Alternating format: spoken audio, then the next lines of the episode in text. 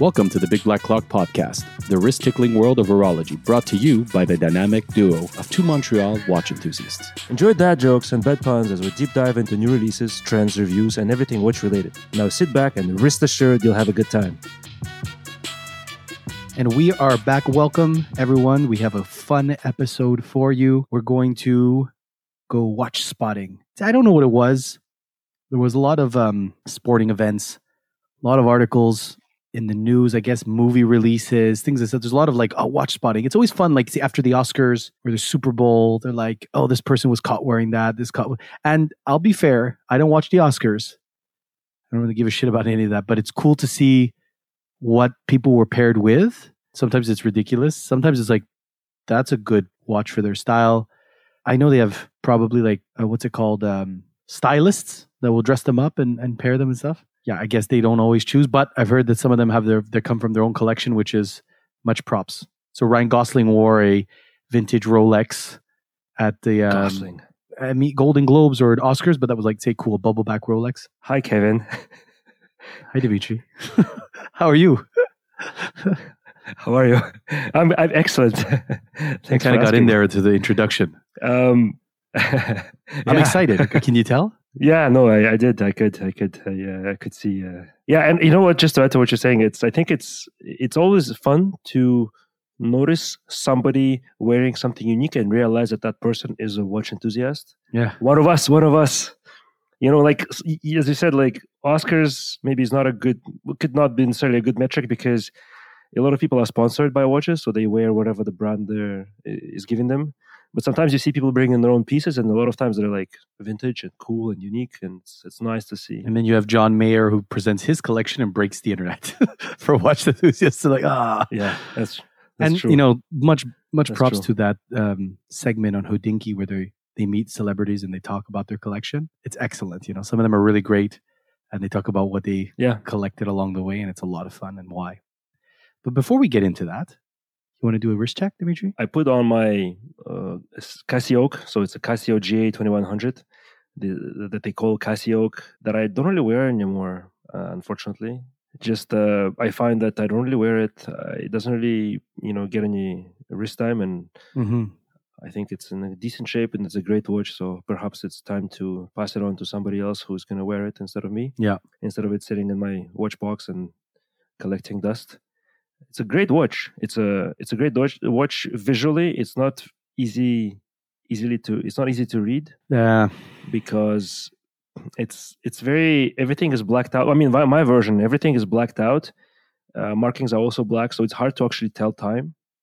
And the, if you unlike the regular uh, G-Shock where you have a huge digital screen, uh, the digital screen on this one is taken maybe about 20% of the dial, so it's almost impossible. And most of the time, when I look at it, the the hour or minute hand is taking is is kind of directly over the, the screen, so you don't even see the time.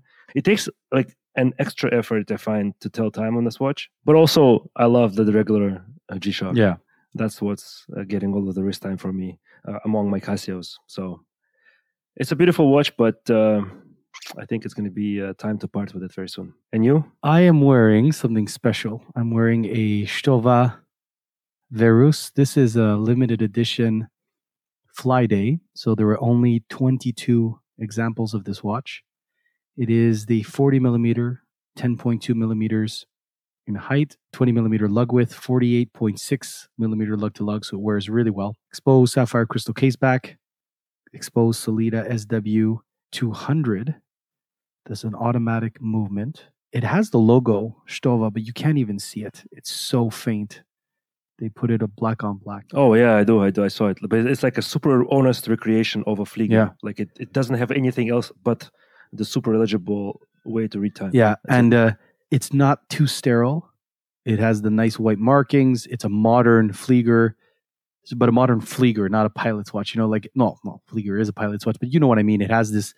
It's trying to replicate those time only A type dials or B-Uhr dials, um, yeah. but in a very modern way. And it's a very beautiful pilot's watch. I put it on a black Hadley Roma canvas with leather uh, flap um, at the lugs. And it's an open case back, right? Uh, exposed case back, yeah. trying to see from here. Sellita Nice. um, automatic movement. I mean, it's it's What's the dimensions? 40 millimeters, 10.2 Okay. thick, so very thin, 20 Nice. millimeter lug width, and 48.6 millimeter lug to lug. So it's it's a really sweet spot in terms of how it wears. And as a pilot's watch, like I really love it because it has like it's really the in between of a vintage or a Flieger that's like like one of those old Fliegers and something totally modern as well, which I, I really like. So it sits really, really well. And it dresses up, I find dresses down quite well. I'm really happy with it. The size is size good. is perfect. It's just, yeah. Yeah, I remember when I had my uh, uh, Laco. Uh, it was a 42, Yeah. and I think that was a little bit too big for for it to be uh, dressed up. Let's say. Right. 40 Very sterile and uh, watch as well, right? Brushed case, yeah, sterile dial. yeah, yeah, yeah. Well Yeah. done. And, the fact that like the Sellita movement, because it's a 40 millimeter case, the Sellita movement takes a lot of space in the back. So like the like you know how I always say that I don't like the one that's the bezel in the back is Yeah. thick. When you have a big watch with an exhibition case back, but a movement is very small compared to the size Yeah. of the case. So you have a lot of like empty space But I basically think- around before the w- To correct, just a slight correction, I think that watch had a Unitas movement. It didn't have the swan neck, but it had the same movement that was in my my Stowa Marine. That's, uh, Yeah. chrono- yeah. So Yeah. it's like that big Unitas, like that, the, the kind of like that pocket watch type movement with a huge uh, balance wheel. So anyway, yeah, no, That's sure. what I'm wearing. What I love about this watch as well is the loom as well is a blue uh, Super Luminova BGW9. So very nice uh, watch. I really I really enjoy this. And they even have this other beautiful limited edition Flieger Black Forest, but a little bit uh, the dial, the number writing is not my cup of tea. Beautiful watch though. How do you feel in general about a watch that basically is like super utilitarian that doesn't have anything really going on other than legibility? I think for someone who loves it, will will you know absolutely go bonkers for it, and it's really well done from one of the original brands Stovar Laco of the original five, say Flieger manufacturers of the war. Um, it can really be your cup of tea. I think I'll be very honest. I agree with you. It can. It is so sterile. It's really nice. However, it can. I think lose its its luster, its its uh, flexibility in terms of of being able to be worn uh, all the time. I find that you know I can wear it down. You know, I'm thinking of the fall. The you know the you know you you're wearing a a, a, the a- a sterile Flieger pilot's watch. I think it's just tough in the summer if you're wearing bright clothes. You're like, let me put on this sterile Flieger. Yeah, no, for sure. swim shorts. It's, it, I don't know. It just sure. it's not what I. It's For not that I wouldn't. It's not that you can't. I'll just be honest that if I want to have my choices of watches, it's not what I gravitate towards to to dress up. That's all. So that's what we're wearing on the wrist. Yeah, for sure. Any releases you want to talk about? Why don't you, you walk us through uh, a, a release this week? What did you have? So uh, my first one, actually, I'm gonna have two, and I think you also have two. My first one is the is the brand that I've heard about before, but I never really looked into them. They're from Cuba, well, originally from Cuba. Now they're in Switzerland. Uh, the brand is called Cuervo y Sobrinos. They have a really interesting history. Initially started in 1882 in Havana by Ramon Fernandez Cuervo and uh, his nephews. And I think well, that's why the name Cuervo y Sobrinos, which I think Sobrinos means nephews Sobrinos, yeah, in exactly. uh, yeah. Spanish, right? They were famous for blending Swiss craftsmanship with the Cuban flair. Over the years that they've existed, they've attracted a lot of famous clients. Some of them include Albert Einstein, Winston Churchill, and also Ernest Hemingway. Unfortunately, this brand, closer to the mid uh, of the 20th century, uh, you know, it was in Cuba, and after the Cuban Revolution, it was nationalized and uh, kind of pretty soon ceased to exist. Eventually, it was revived in the early 2000s by Marzio Villa, an Italian businessman and watch enthusiast. And ever since then, they started to uh, rebuild historical timepieces or maybe influenced by the historical pieces that they were making in the first part of the 20th century. So now this brand has released part of their model line called Historiador. They've released a model, uh, three different versions dedicated specifically to Ernest Hemingway. The uh, watches are called Historiador Hemingway Iconico, and they pay tribute to Ernest Hemingway, who uh, not only was a longtime customer of Cuervo y Sobrinos, but also lived in Cuba for something like 20 years, I think between the between 1939 and 1960. Love to get away there, yeah. Yeah, and um, each of those watches, well, sorry, two of those watches are limited to 882 pieces, and one watch that's a GMT version is limited to 221, I think, if I'm not mistaken. They're not cheap. Uh, they are three thousand dollars US or about four thousand dollars Canadian for the two versions that are not GMT. The GMT one is about 36, 3700 dollar US or 4800 Canadian. Why they're cool, I think, is because everything about those watches to me reminds uh, makes me think of Hemingway, and I'm a f- big fan of Hemingway as a writer, not as a hunter necessarily or a fisherman. Uh, and a drinker, and, a, and a, obviously as a drinker, and, uh, and a, cig- and a cigar smoker, obviously. You know, Yeah, like his yeah. his uh, his novel "For Whom the Bell Tolls" that I was that I wanted to read because I was also a fan of Metallica when I was a kid, and I was like, I got to read the novel that's named after. Sorry, the I got to read the novel for whi- after which the song was named Yeah, Metallica, right? The song was. Yeah. It wasn't like Heavy was like, "Oh my god, Oh my the song is so good. Let oh me write a book the- about it." The Bell Tolls is such a great song. Let me write a book about it. Seventy years before that. exactly. Anyways, that that novel was like that. Was, that novel honestly was like Saving Private Ryan on steroids.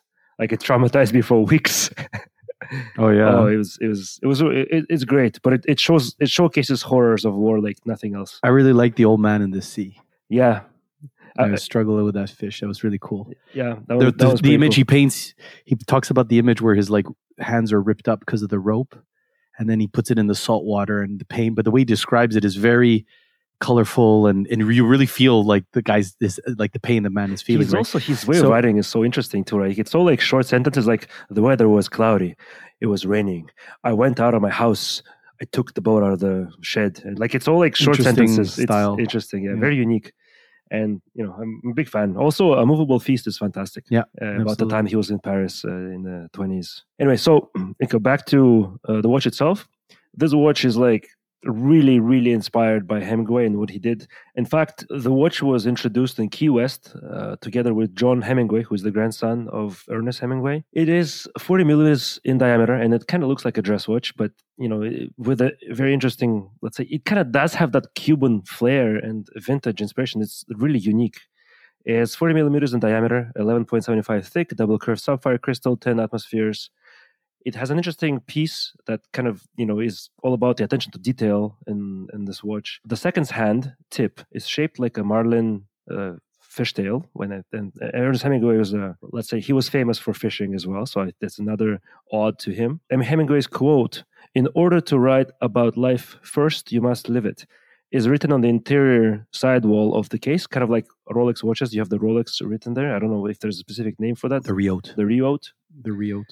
Uh, Yeah. And the even the presentation, like the watch box, it's a wooden box that's shaped like a book, but in it's leather bound. You open it up, does like if you close it up, it looks like just a book. It's uh, it has a, a CYS 8121 movement, so it's Sellita 221-1 based automatic with 38 hours of power reserve. And the GMT version features a, a CYS 8122, which is a Soprod C20, C125 base. There's also an engraving on the case back, and GMT has an open case back showing that movement.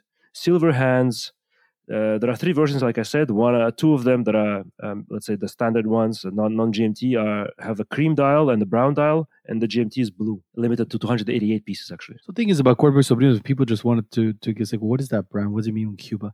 So I've had a chance to read up on that history quite extensively as well. You can find videos on YouTube in both Spanish and English, the same video walking through their history. So think of it a little bit like Wempe or Tiffany's. They were a jewelry dealer there. So you can find watches, believe it or not, of other brands, Rolexes, that are Cuervo y Sobrinos.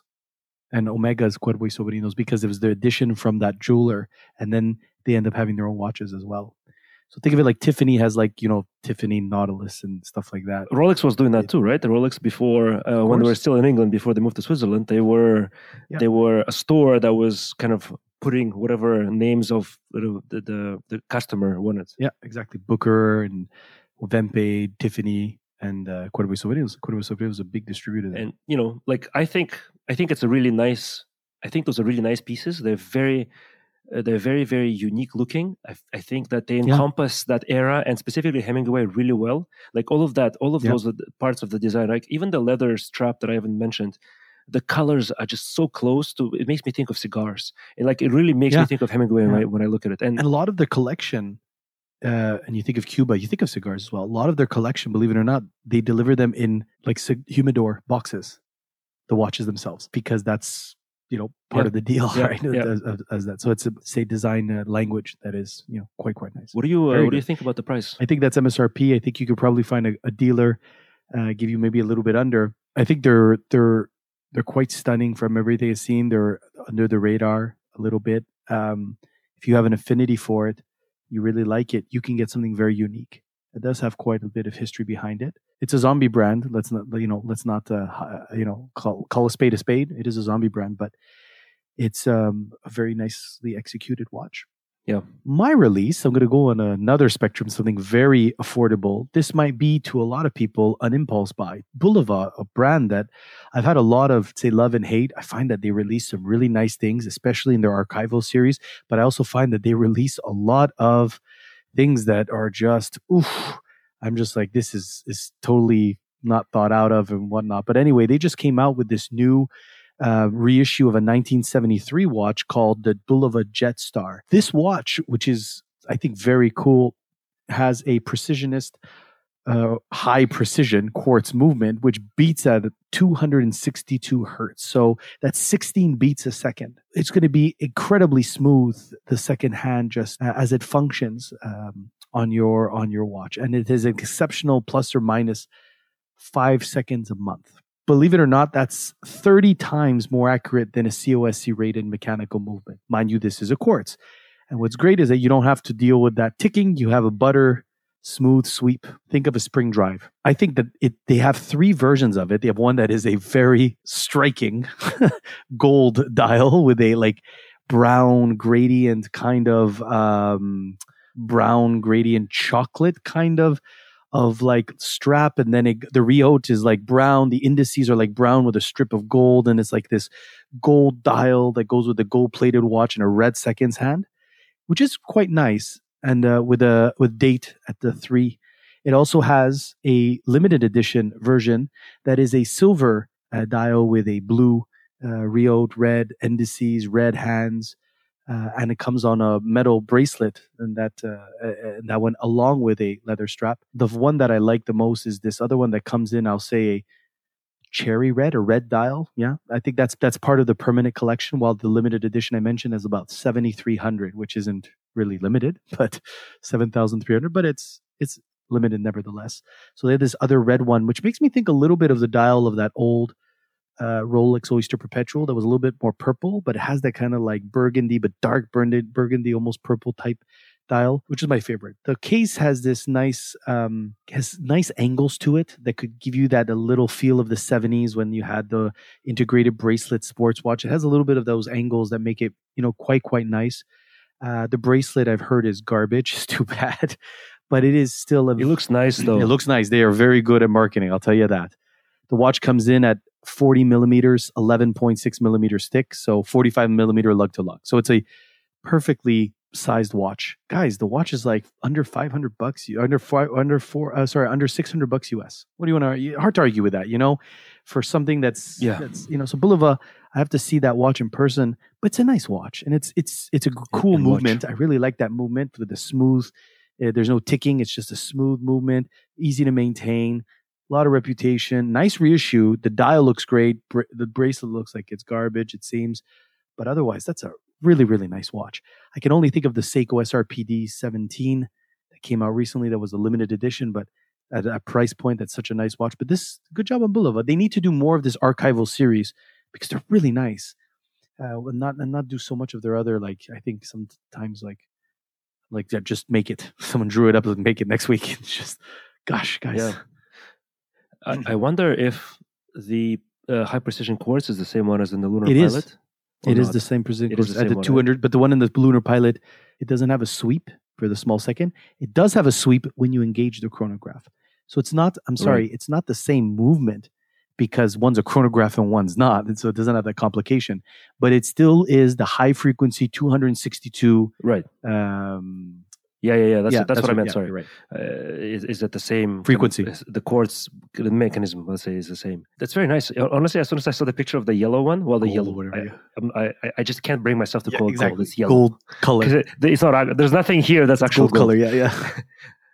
Yeah, it's gold colored. Yeah. Gold like. it made me think of Hemingway. It, it, it's like it, like the the pictures that they have of somebody, some guy holding like a vintage vintage camera and wearing like a vest. Yeah. That's like it, it makes me think like Havana. it could be could be also a, Cuban props- kind of edition. Props to their marketing team because they put out a very good campaign. I, like I look at it, I'm like, this pictures are great. Pictures are really good. It's very nice. Getting a lot of um, it's very nice, and I I do like the bracelet. yeah, getting a lot of love on uh, on YouTube. So a lot of videos out there if you want to go see what people are, are saying, how they're they're holding, like not holding, but how they're you know how they feel, how everything is uh, like the operation of the watch, etc. It's looking good. Nice. Yeah, no, I, I agree. It looks pretty nice. Um, the bracelet looks very interesting, but like you said, if it's if it's not amazing quality, they, they still though they manage to take pictures that make it look very good. You can just shove it on a leather strap as well, and it's probably going to be great. Yeah, yeah, Yeah. for sure. What's next for you, good sir? My next one uh, is uh, something interesting and the brand that we I think both really like. Uh, the brand is Baltic Watches. They are one of the let's say more uh, one of the more famous uh, independent brands of the last ten years. Uh, the brand itself is probably one of the bigger and most famous independents today. However, they haven't really been around for that long. They've only been around since 2017. Uh, We spoke about Baltic when we did an episode on our on micro brands. That was actually episode 22. Imagine over 100 episodes ago. Yeah. We were still young and stupid. Now we're old And We're also stupid. but then, but we're young before. So yeah. that's the only thing was different. The brand is a brainchild of Etienne Malec. Yeah, first Baltic watches were HMS and Bicompax, and this is exactly what they've just updated. Initially, they, they were released in 2017, and actually, I think they had a Kickstarter campaign that was so popular they got over 500k uh, euros on their initial offering. And uh, since then, obviously, Baltic was firing on all cylinders, relating like rem- em- making all kinds of amazing watches. Uh, the HMS and Bicompax were released at the same time in 2017 there was the then there was a second generation in 2020 and now just a few days ago they've updated the line they've released uh, uh, generation 3 or like an evolution let's say of those watches. Uh, they're pretty famous watches. I would just i would try to focus mostly on the differences between the previous gens and the current one. First of all they moved away from the 38 millimeter case that was huge right to uh, to, to even smaller one. Now it's the 36.5 the 13 millimeter stick. Design wise they maintain the the 40s 1940s inspiration so it's like a nice into i would say um uh, What would you say? No no no Tell no me. sorry. The suspense is killing me. who? Wait who is who Who? is suspense? Why What? is he killing you? What did you do to him? Okay wait. No what's the jesus the art deco that's what i was going to say. Uh, design wise they maintain the 1940s aesthetic uh, with like an art deco inspiration i think. Uh, with a step case and a flat bezel polished and brushed uh, surfaces. They're using horizontal brushing on the case and using circular brushing on the lugs. They have drilled lugs uh, but that's the same as the previous generation. Also Hesalite glass also just like the previous generation right. what I think they where I think they evolved is seems that there's quite a bit more attention to details, specifically when you look at the dials, as opposed to the previous versions. Now they have applied uh, markings and numerals. They have a sandblasted midsection of the dial on both watches, which looks the texture is very nice. And then they have Yeah. brushed the outer ring. They also have quite a bit more detail on the railroad track of uh, um, of each of those watches and Yeah. the the design of the hands has been has evolved. They became more i'd say i would say thicker more pronounced. Overall i think the design looks very awesome. It makes me especially from the obviously from the promotional pictures it looks like a, like a much higher class watch than the previous generation.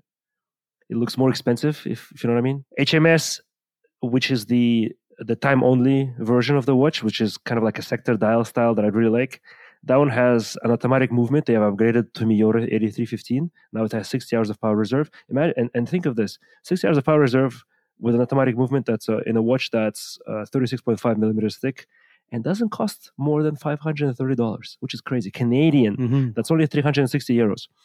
And the second one, the Bicompax, is the Bicompax chronograph. A, it has a now they put a Seagull ST 1901, which is a cool, historically significant movement from China that was used by the Chinese military, and it's used in the Seagull uh, chronographs. It's a manual wound chronograph, and the price for that one is 530 euros, so 770 Canadian. It's crazy.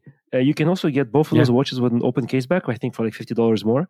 And the thing is, because they're so small. By the way, they're both they're both 36.5. So you get a manually wound chronograph with a 36.5 millimeter size case. That's amazing. and it's it's gorgeous. Yeah. And if you get it with an open case back, because the dial is so small, that open case back takes the whole backside. Like there's no bezel. It's it looks gorgeous. Hats off to Baltic once again. They've done something really cool. Baltic is one of those I think that does vintage right. Their whole lineup seems to be kind of like Lorier fixated on reviving vintage styles, and they get clearly you can tell their inspiration cues. This is, of course, yeah, this was from their introduction line using that Seagull ST19. But if you want the full chronograph, you can go for their Tricompax, which is close to two thousand dollars for a Canadian for a Swiss chronograph. Yeah, they're they're incredible of how they were able to explode uh, so much in terms of, of, of size. But uh, I love the the chronograph. Has they have the new one is just I find quite stunning. I thought that the other ones were very like dry, the older ones, not in a bad way, but this one the, the additional like the the way the indices are are, are created and the blue gilt on the uh, the new dial that has a little bit less going on, and then of course that salmon is just beautiful. Yeah, Um, I really enjoy that salmon. I think that uh, and yeah, I really and I'm loving excellent. that sector dial.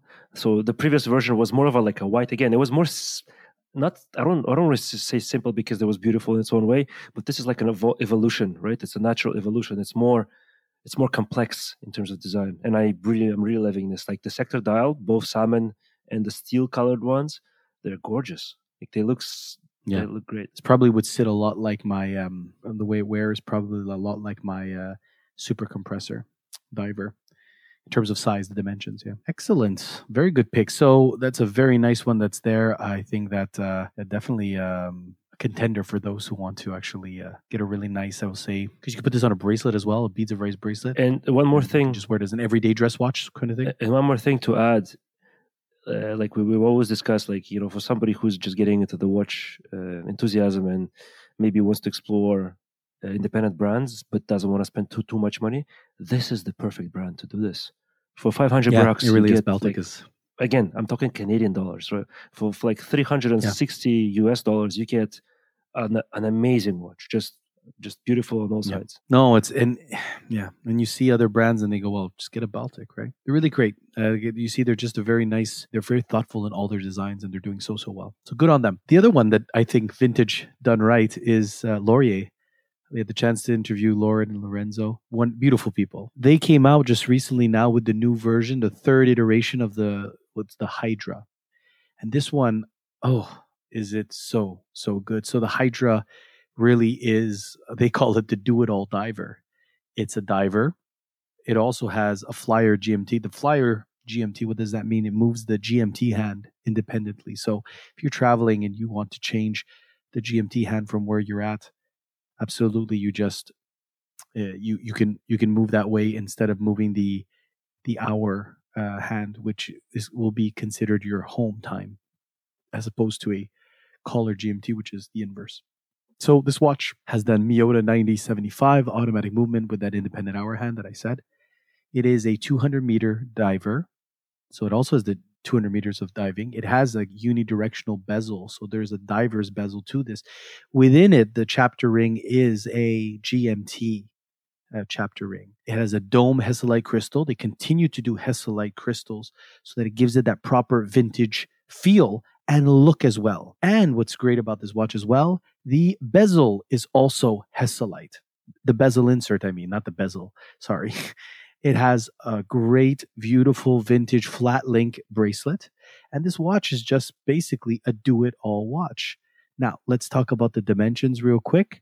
Uh, the dimensions is a 41 millimeter case with a 12.2 millimeter thick case and a 2.4 millimeter dome case.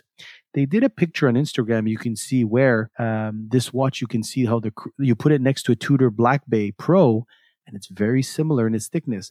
And you who were as afraid initially, you're like, "Ooh, it's thick." The Black Bay Pro, and then you you had mentioned. I don't know if you mentioned on the podcast, but you did mention, you know, I tried it on. I go, so was it as thick? You go, it it wore well. You said it's it wasn't as thick as as you would think. You said it still is very slab like it's because of the shape of the case, but the thickness didn't bug you as much as you yeah, thought it would. I think the the way I can describe it that I think could work to to explain what I felt is it's very well proportioned. Okay. So yeah, despite it being thick, it, it just set very well. Like it really felt like it was not the, the the thickness of the case did not like overcompensate every other dimensions. So so it's good to give it a shot, you know, to, to consider that. So the the bracelet has a great vintage feel, so it's 20 millimeters at the lugs and it tra- tapers down to 16 millimeters at the clasp. And this is what they really want to go for. They want this watch to be great. They'll even include polywatch and a polishing cloth, so you can just continue to polish off all those nasty scratches that you'll get on it. What I really like about this watch is the loom that the way they thought about it. The indices are loomed on the Hesalite bezel. There is loom that is a different green tone of the entire GMT chapter ring alone. Then the hour, second, and minute hand and is loomed blue along with all the indices as well. But the GMT hand tip is loomed green, just like the GMT uh, chapter ring. So these different looms will give you different functions of the watch. So it's a green C1 uh, Luminova, while the other one is a bright blue BGW9 on the 20 on the uh, diving bezel. They really are very open about what their inspirations are. They want to they talk about Jacques Cousteau wearing the Seamaster 1000 and Philippe Cousteau the Sea Dweller 6 uh, 1665. So they're they actually they just do a great great job. And this watch comes out at eight hundred and four dollars. I think it's just an excellent. They call it a GADA watch. Oh, and one thing also, great job on the date. This thing disappears. They cut the the six o'clock indice. They put the date as the same color as the as the dial. It just blends right in. It is beautifully executed. This watch is really really well done. And it continues to say, hey, if you just want to do everything, watch there you go. Diver, very dressy, vintage style, uh, GMT. This is a, a great, very thoughtful watch uh, by Lorier and uh, I'm a fan. And uh, I don't know, I might buy this. Be great. Beautiful watch, and it's not even that thick. Like it's only twelve point something millimeters. And my my Speedmaster is thicker. And actually, the the Baltics that I was just talking about, they're thirteen, I think, something. Yeah. It's the Um, crystal that makes it a little bit thicker. On yeah. this one, they put two millimeters of thick crystal. But if you're looking at the steel on your hand, it's not as thick. Yeah. And by the way, speaking of uh, the crystal, right? i that's the thing about the Black Bay uh, Pro. Is that Pro? Sorry. Yeah, Black Bay Pro. That's right. Yeah, that's the one. It's domed, so it kind of curves down towards the edges of the case. So that doesn't. It makes it th- feel a, a lot thinner than it actually is. More it's compact. more wearable. Uh, I was gonna, you know, do a shout out to uh, the interview that we had with uh, Lorier. That was episode 121. It was a really good interview with a really nice people to chat with, and unfortunately, I wasn't there, but I was listening to it. So uh, they were really, they're really, really You were. Uh, pleasant people to where were you? to listen to. Cool. So let's uh, move on. Uh, so watch spotting. There was a few events, some watches that were spotted. Why don't you walk us through what you saw, Dimitri, and what you thought of it? I like the when I was researching for the watches for the watch spotting. I think everybody's talking about the Barbenheimer. That's is that uh, is that what I hear on the internet? Uh, you know the the two movies that I, that came out at the same time, Barbie and Oppenheimer. If you know if you couldn't figure out what, from the word that I just said, Hmm. and uh, there's been quite a few watches and quite a few actors in the movie are in those and those movies are um, you know watch collectors as well as just watches were prominent uh, in the movies themselves. Uh, the first one that I want to talk about is the movie Oppenheimer and watches that were worn by Cillian Murphy. So he's one. I haven't seen either of the movies yet. I really want to watch them though. So as we know, Christopher Nolan, who directed Oppenheimer, has uh, been featuring Hamilton watches throughout uh, his previous movies. Specifically, Interstellar was the one that had uh, Hamilton Murph that became super popular. That watch was uh, the watch was made specifically for the movie, and then later became made uh, made in production by Hamilton. And you know, like the, the beautiful design and beautiful watch. Now they have a second iteration of the Murph. Yeah, it was a it was a prop, and Yeah. there was so much demand they built a watch. Yeah. Exactly. And then Tenet, uh, they also made a watch specifically for that movie. And uh, I think that watch is also available on Hamilton if you if you want to purchase it. Uh, I think it was like a, I don't even know if it's called something else. Maybe it's just Tenet edition. Well, it was not a super pleasant looking watch, but it's a watch. it actually existed beforehand that watch so that was worn by matt damon in the martian but then what they did was that they they added like a digital um version of that i think it's called like the subarctic it's like this massive uh utilitarian uh, hamilton watch that uh was then modified i think for tenet yeah Yeah. Then Oppenheimer, but the watches in Oppenheimer were not made specifically for Oppenheimer. They actually used Hamilton's historical archives and used watches that are true to that time period. And I think again, I haven't seen the movie yet, but the movie spans uh, a few decades. So Cillian Murphy, who who plays Oppenheimer in the movie, was wearing three separate Hamilton watches that were true to the specific decade that they were showing in the movies. Just to summarize a little bit about the the movie itself, it's it was actually I didn't, I didn't know this. It was shot entirely in IMAX format, and they have not used CGI. And I'm very interested to see how are they going to show the nuclear explosion if there's no CGI. I want to see Anyway. the sex scene. Oh my god, yes, no CGI, yeah. The- I know where my mind goes. Like sex scene immediately. Oppenheimer is known for their sex scenes, of, of course. There's No, also there's apparently a very vivid sex scene in that movie. Oh, really? him and yeah, yeah. and Matt Damon because Matt no, Damon's in that movie. I'm disappointed assuming- you. I was going to say no. no God Robert Downey Jr. But it's with that uh, Florence uh, Huff Pugh. or Puff or whatever. Pew, Pew, Puff, yeah, sorry. Uh, yeah, so Matt Damon also is in the movie. Emily Blunt. They're both uh, they're both wearing vintage uh, Hamiltons. But I'm going to focus on the three watches that uh, Cillian Murphy is wearing. They are Cushion B, which dates back to like early 30s. Then Endicott, uh, which is later in the 30s, and then finally Lexington, which was in the early 1940s. Actually, Hamilton's first watches were called geometrics. That name was referring to specific case shapes that they had. So, like they had square, rectangular, and so on. Though the first one, actually, the first wristwatch was the cushion, Hamilton cushion. Uh, the watch I was wearing was uh, uh, the Cillian Murphy was wearing in the movie is Cushion B, so it's like a second generation of that specific watch. Uh, it was released in 1931, and pretty much all, all of those watches were featuring the uh, back in the day the Hamilton 987 movement with 17 jewels, and uh, Cushion B watches were with 14 karat gold filled cases. So it's not really full gold, but it's gold filled. hmm They're tiny little watches. They're dress watches, something like 30. They're 34 millimeter lag to lug, so 27 millimeter wide. Very very small watches. But I guess let's say true to be dress watches of that specific era. Yep. Right, because even like I know I, I don't know much about vintage watches in general, but the Polerouter is like 34 millimeters. That's right. The second watch that he was wearing was the Hamilton Endicott, and it features a, round case that was 28.6 millimeters with small seconds, and it has like it, they're all very similar designs, but they also all scream 1940. If you know what I mean, it's hard to uh, like. I I, I think you will know exactly what I mean when you see them if you haven't seen them yet. I have, I have, yeah. The and finally the Lexington. That was the last watch that was featured in the movie, and I think that one to me has the most interesting story of all of them, because the watch was not a military watch, and it came out right around the time when uh, uh, around Pearl Harbor, and that was I think 19 what, 1941 I think right, after which the U.S. declared war on Japan and Germany. Hamilton regeared uh, Lexingtons and started to try to push them for the military. Uh, however, military did not really use them officially, did not officially supply them to their soldiers. Unfortunately, this watch didn't, let's say, last for too long because uh, in 1942, Hamilton stopped making consumer watches and focused entirely on supplying the military with other types of watches. And I think they took the Lexington model, made it in steel, and started to supply the Allied forces and actually even Russia with those watches during the war.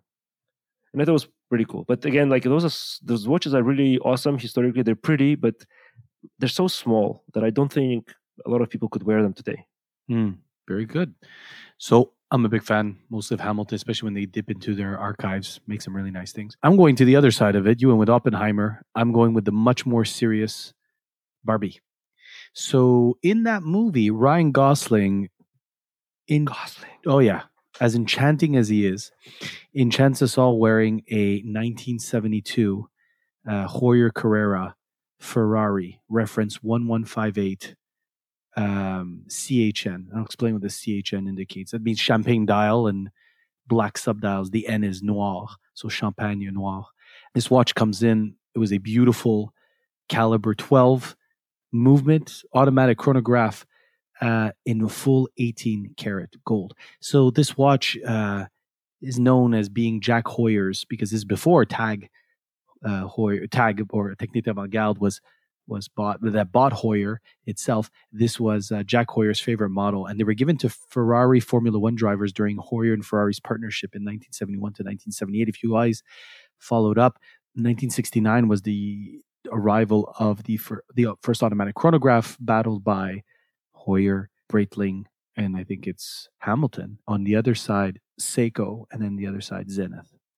Um, so Heuer introduced the Carrera in 1964, uh, which was the most iconic chronograph, one of the most iconic chronographs from Heuer out there. Uh, this one, what's great about this movement, the caliber 12, inside that solid 18 karat gold case, you're looking at a micro rotor, just absolutely beautifully done. This watch uh, is 38 millimeters thick, 14, uh, 38 millimeters in diameter, 14 millimeters thick, obviously with a plexiglass crystal, 20 millimeter lug width. It is a beautiful gold watch. It is uh, has a, a wonderful warm hue. Of course, you cannot find it anymore. These watches go for approximately twenty-five to thirty thousand uh, dollars, considering that they are precious metal. Um, of course, I'm a big fan of the 60s Heuer Carreras in general, but this one is just a remarkable watch, seen in the Barbie movie, worn by uh, Gosling himself. Now, what could you get? I was thinking, what kind of alternative can you get? And I mean, I found an alternative that I think is different, but a lot of fun as well. If you want something, there's a brand out there called Brew. So John Ferrer, who's been a kind of obsessed with uh, coffee, has been making uh, a few uh, very interesting chronographs, all related to timing coffee. So recently, he come came out with a the metric chronograph. So it's an integrated bracelet uh, chronograph, Mecha Quartz, and the one that they just recently came out with is all gold PVD bracelet included. One of the best bracelets I say at this price point. I've tried it on, incredibly comfortable, incredibly well executed chronograph, a lot of fun. If you're interested, the you can find this brew uh, metric. They have a full gold one. They also have a full black PVD one, which makes me think of the Porsche or the Orfina uh, chronograph, the Top Gun. But this brew metric is just very subtle.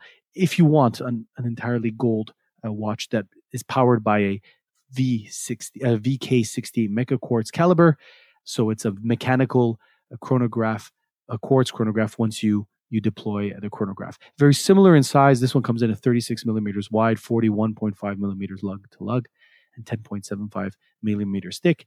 And what's really great about it, the watch can be had for 475 US dollars. So you're probably going to save at least uh, uh, $24,000 in change if you would like something very similar.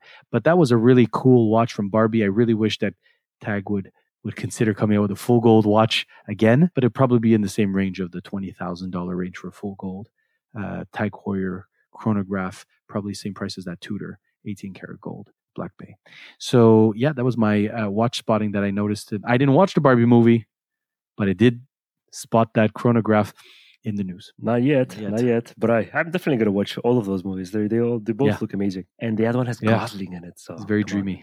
You have to. He's, yes. he's dreamy. I, I forgot to mention. So, looking at the Hamiltons that I was just talking about, also like Art Deco style, uh, we kind of chatted a little yeah. bit before. Uh, as the alternative to this watch, that obviously is very difficult to get because not only they are archival watches, they are you know they could. It's very hard to find anything because those watches are at least seven years old.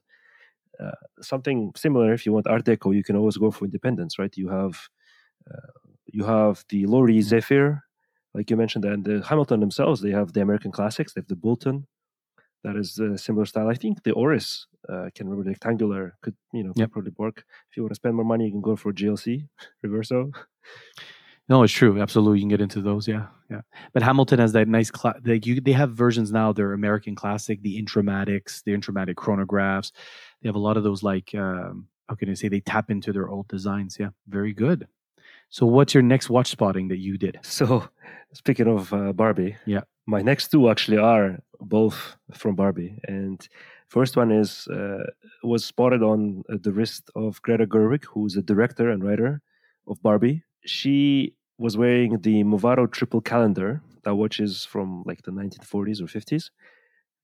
The vintage Movado triple calendar it f- features cutouts uh, for the month the day of the week in the center of the dial as well with a date pointer along the periphery controlled by buttons on the case. They uh, produce those watches in different dial configurations. And Ger- the Gerwig's watch, I think it's gold, so it's a precious metal variety with yellow gold and a brown leather strap. what's I think interesting about this is that a lot of times, like, for example, like Ryan Gosling is now an ambassador for uh, Tag, right? So he occasionally wears tag, and he, you know, don't take away from him. He's an amazingly like well-known watch collector, and he has a lot of really awesome vintage watches.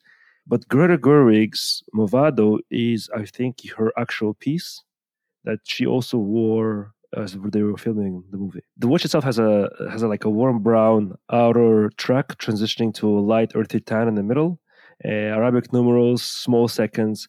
It's designed for both men and women, and I think there are two different versions. I think hers was the 33 millimeter version, but the, the larger one is 36. It seems that it's her personal style. Um, about Movado itself, the watch uh, brand was founded in Chaux de Fonds in 1881. A triple uh, Movado triple calendar actually was named Calendograph but as we as for some reason the word uh, triple calendar stuck and then that's how it's known uh, initially introduced in 1938 it was around until 1954 and powered by a caliber 475 which was a, deliver, uh, a derivative of movado 470 the brand gained quite a big let's say popularity in the early 20th century for its innovative and artistic designs. They uh, had a lot of interesting pieces. They, in 1912, they introduced the, the museum watch, which was designed by American artist Nathan uh, George Horwitt, featuring a simple black dial with a single gold dot at 12 o'clock, symbolizing sun at high noon. Throughout the, the 20th century, they, can, they continued to produce high quality, distinctive timepieces, but let's say later on, specifically in 1980, they became part of the North American Watch Corp, and later changed its name to the Movado Group. They kind of fell off a little bit from the face of the earth, uh, I think, in the in the 2000s because the designs went to very minimalist. I think they've took advantage of some of the older, let's say, artistic choices where you basically have nothing on the dial and just a little dot at 12 o'clock. They've used a lot of that on their on many of their watches, not necessarily super well known today, but we're a, a, massive powerhouse of a brand. I think in the in the middle of the middle of the 20th century. I'm a big fan of vintage Movado. A lot of people might discount Movado for what it stands for now versus what it once did. There's a huge uh, base to look up vintage Movados and just how well executed they are. a lot of people will be attracted more to the brand name. Vintage Omegas. Omega wasn't the powerhouse it was then that it is now. So just to keep that in mind when you're shopping for them. And Movado, I forgot to mention, stands for always in motion in Esperanto, which is uh, coincidentally also is a dead language. yeah, like the designs of Movado from the 1950s. Exactly. so I'm going to go over to Wimbledon and even the Grand Prix. Brad Pitt at the Great Brit, the F1 in Great Britain, Silverstone. Silverstone. So what are you looking for? Exactly. Oh, Silverstone. Yeah, the Silverstone circuit, right? So Brad Pitt was there. Um, of mm, course, also dreamy. Yeah, and of course Max Verstappen won. Uh, but what was he wearing? He was wearing a Vacheron Constantin 222. He was then caught later at Wimbledon also wearing the Vacheron Constantin 222.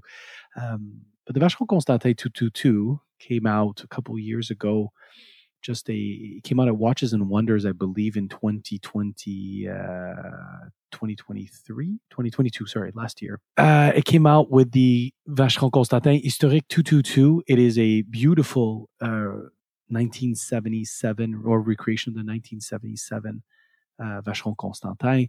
A lot of folks, obviously, in the 70s the Audemars Piguet Royal Oak in 72 and the Nautilus in 76. You will believe it was designed by Gerald Genta, but the original Vacheron Constantin was designed by Jörg Hysek.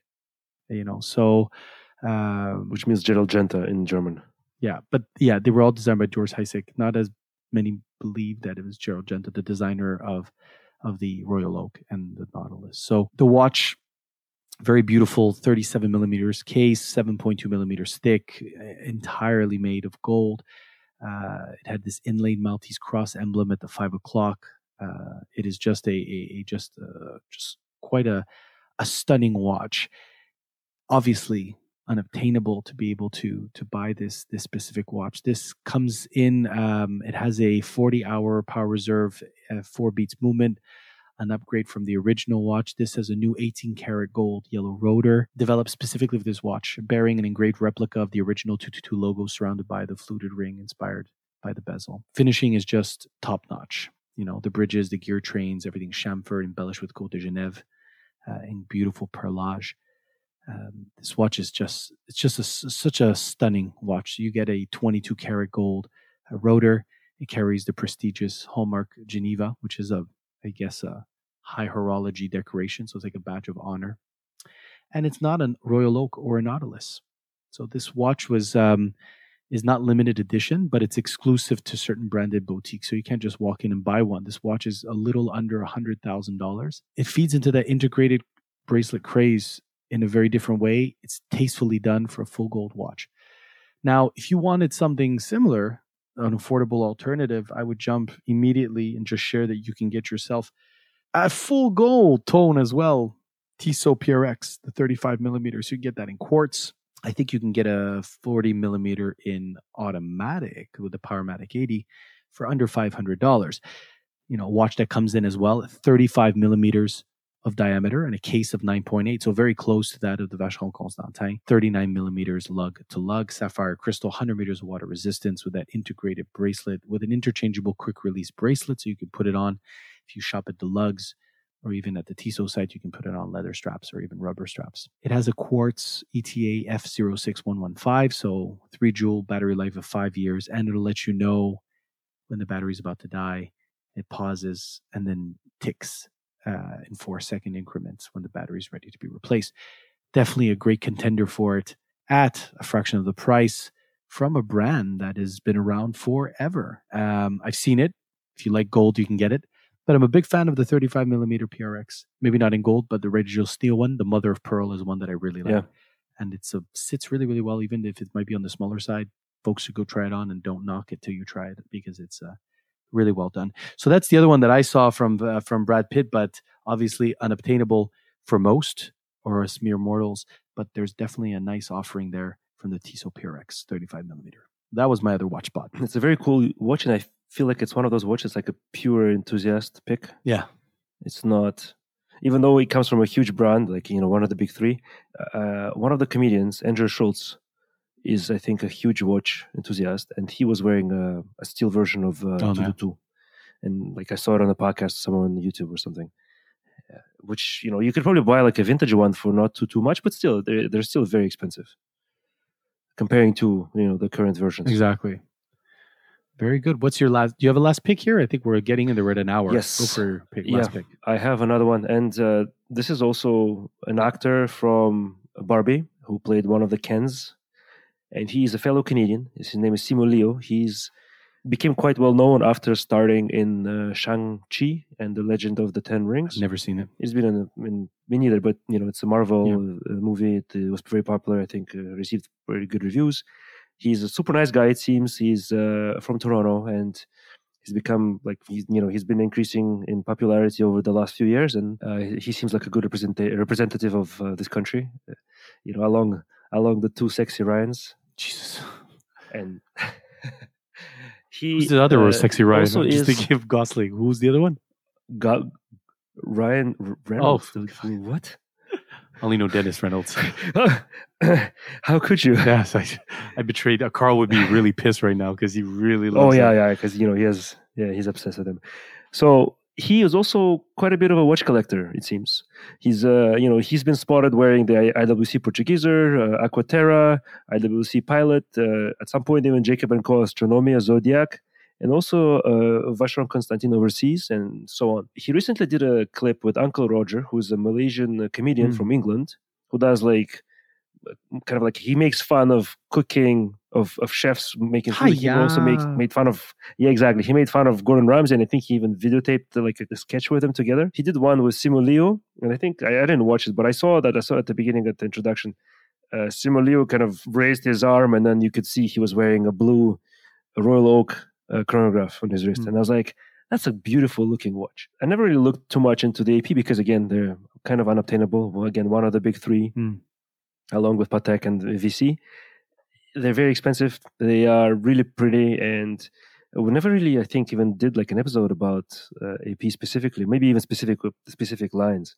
So I thought it was okay. Yeah, it's interesting to see to kind of research a little bit about this watch. So kind of going to just uh, going back in history, just about uh, Audemars Piguet itself. It was founded 18 in 1875 in Le Bras in Le Brassus in Switzerland by Jules Audemars and Edward Auguste Piguet. The company founders, they both met in their early 20s, aimed to create high quality and innovative timepieces. By 1882, they created their first mini repeating wristwatch, establishing the reputation for technical excellence. They continued to innovate and introducing their first skeleton watch in 1934. In 1972, they introduced the iconic Royal Oak that was designed by none other than Gerald Genta, which became one of the first luxury sports watches in the industry. By the way, the uh, Royal Oak was the first integrated bracelet watch by Gerald Genta in 1972, but he continued mm. making the other different integrated bracelet watches in the 70s. The Royal Oak's success saved Audemars Piguet from potential bankruptcy and became like a, an instrumental model for the brand. Finally, in 1992, they released Audemars Piguet uh, Royal Oak Offshore, a larger and more robust version of the Royal Oak, solidifying its position in the luxury sports watch market. Inter- an interesting fact, they're one of those few brands that have remained family owned since its inception. Generations of Audemars Piguet families have been involved in the management and the leadership of this brand so far. And finally, the watch that I spotted on Simu Liu's wrist is the uh, Royal Oak chronograph that was initially introduced in 1997 and measured only 39 meters, millimeters in diameter. Today it's 41. It was equipped with one of the thinnest chronograph movements ever, only 11 millimeters thick. The movement is called AP caliber 2385, based on Piguet caliber 1185. It was also used in the competing Vacheron Constantin overseas. This movement was the initial movement that was used in the Royal Oak chronographs, but it also is the movement that they use still to this day in the Royal Oak chronographs. Mm. It was initially introduced by Frederic Piguet in 1988, but uh, later on, Frederic Piguet, Frederic Piguet obviously is not a person, that's the person who started, that's the name of the company that was making movements. Uh, the company was purchased by the Swatch Group in 1992. In 2010, it was renamed to Manufacture Blancpain. So kind of right now that movement is made by Manufacture manufacturer Blancpain, but Royal Oak is still using those movements. The current version or the version that uh, Simu Liu was wearing is the 41 millimeter stainless steel case, 11 millimeters thick, and I think it's amazing for for a chronograph. It's a screw uh, locked uh, crown, glare proofed sapphire crystal, blue dial with grand tapisserie pattern, rhodium tone counters, white gold applied hour markers, and Royal Oak hands with luminescent coating. I think that the little sub dials are also white gold. The caliber 2385 is a self-winding movement with a chronograph, so hours, minutes, small seconds, date, approximately 40 hours of power reserve. It has an AP um, integrated bracelet with a folding buckle, water resistance to 50 meters. Initially introduced in 2017, this watch today costs about 60k Canadian on the market, uh, but retails for about 45. And I think it's a beautiful watch. Honestly, if you are in into, into integrated uh, bracelet watches, but in general, like when you think AP, you always think Royal Oak first, right? Maybe not necessarily the chronograph, but the original one. It's the watch that's been copied by many different brands, and it's a it's a timeless design that will never get old. Along with you know other Gerald Genta versions and the likes of like the Submariners, the Speedmasters. It's just the one that will just stay the same forever. I think obviously it's in the realm of unobtainable for most people. And if you want something similar, I think a great idea is like again going back to Tissot, going for the PRX chronograph. Uh, they're very similar shaped, also integrated bracelet, very nice watches. And god damn it, I want a AP. oh yeah, who doesn't?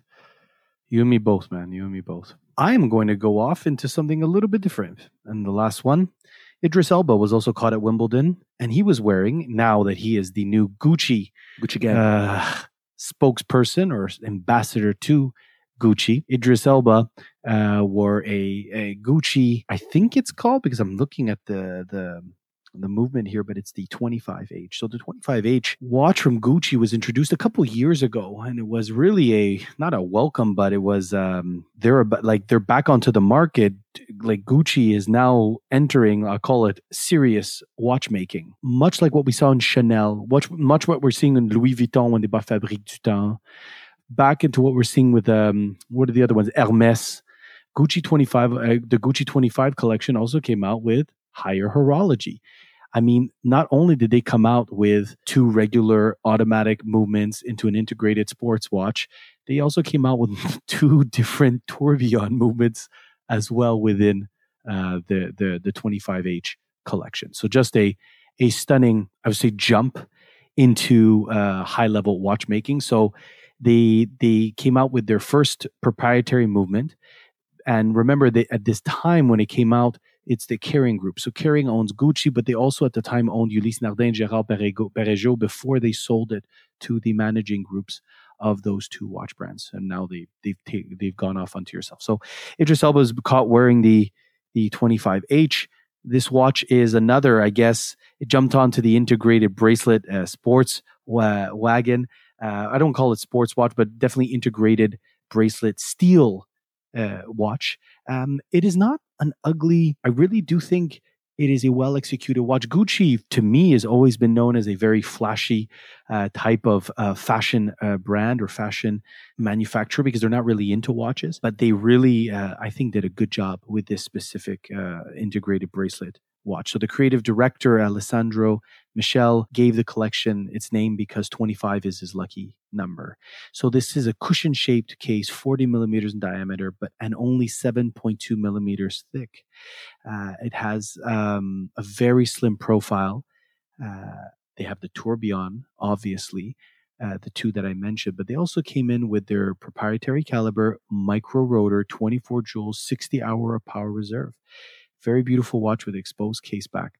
The standard automatic model starts at about 8,200 euros, so about 10,000 bucks. And they have a diamond set bezel that'll put you back 10,500 euros. And the tourbillon costs 120 grand.